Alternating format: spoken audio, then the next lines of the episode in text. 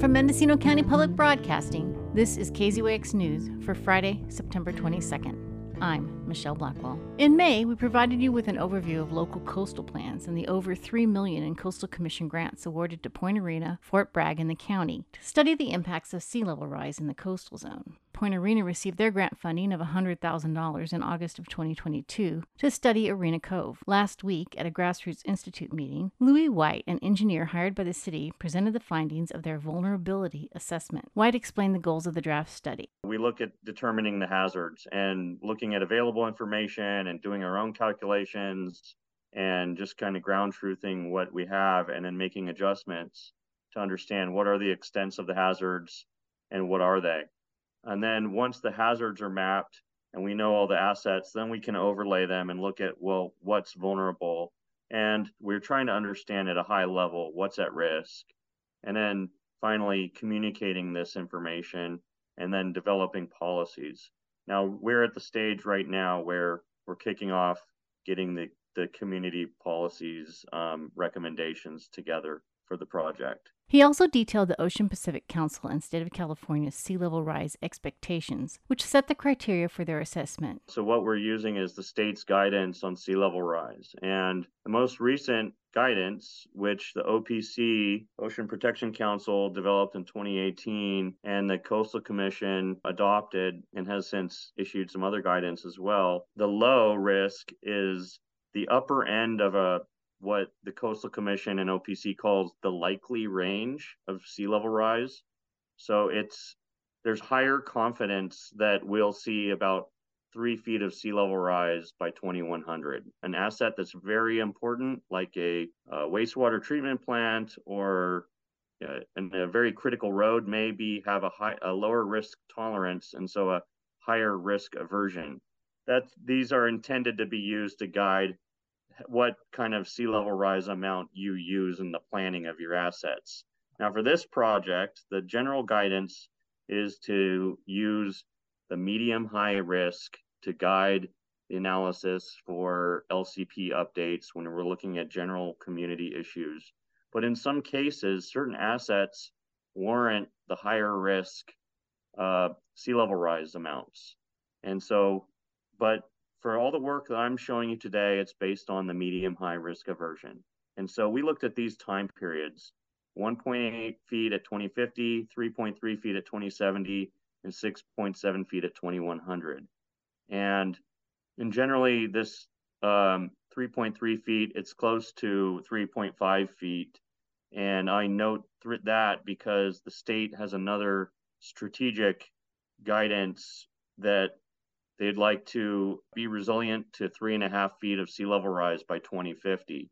And it's not necessarily mean that we need to adapt the whole coast to three and a half feet of sea level rise by then, but they want to have a plan in place by 2050 for what we're going to do for three and a half feet, which is expected to come sometime after 2050.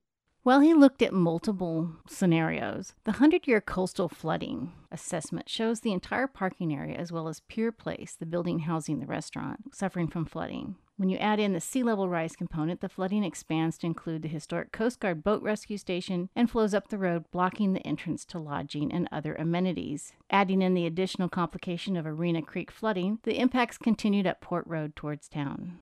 And then here's just some summary that shows existing conditions uh, runs with different frequency storms. And at the bottom is the 2100 with the higher precipitation amounts and higher flows.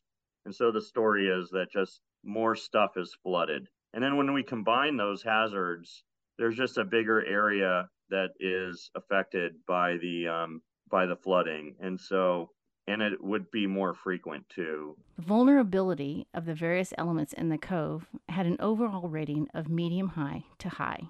And then the next steps for the study are really to work with the city to develop policy recommendations to update the community health and safety element of this of the general plan. So that is in progress and should be done soon. And then beyond our study, there's, you know, the next steps are need for adaptation planning, getting other grants and funding, and then going through a design and implementation process, which will take a long time and it will probably be phased, and other near term improvements that should take these kind of information into consideration. I know there's some issues with the pier going on, and there's other needed improvement. Point Arena City Manager Paul Anderson had this to say We kind of view this as the very first step of a larger process, uh, which includes a master plan for the Arena Cove. Our goal is to use this as a launch pad to a bigger study that is more focused on what to do. This is more of the background of what's going on, I think Louis would say, and the next steps would be what the future brings. The full presentation can be viewed at the Grassroots Institute website, or you can contact the City of Point Arena for a copy.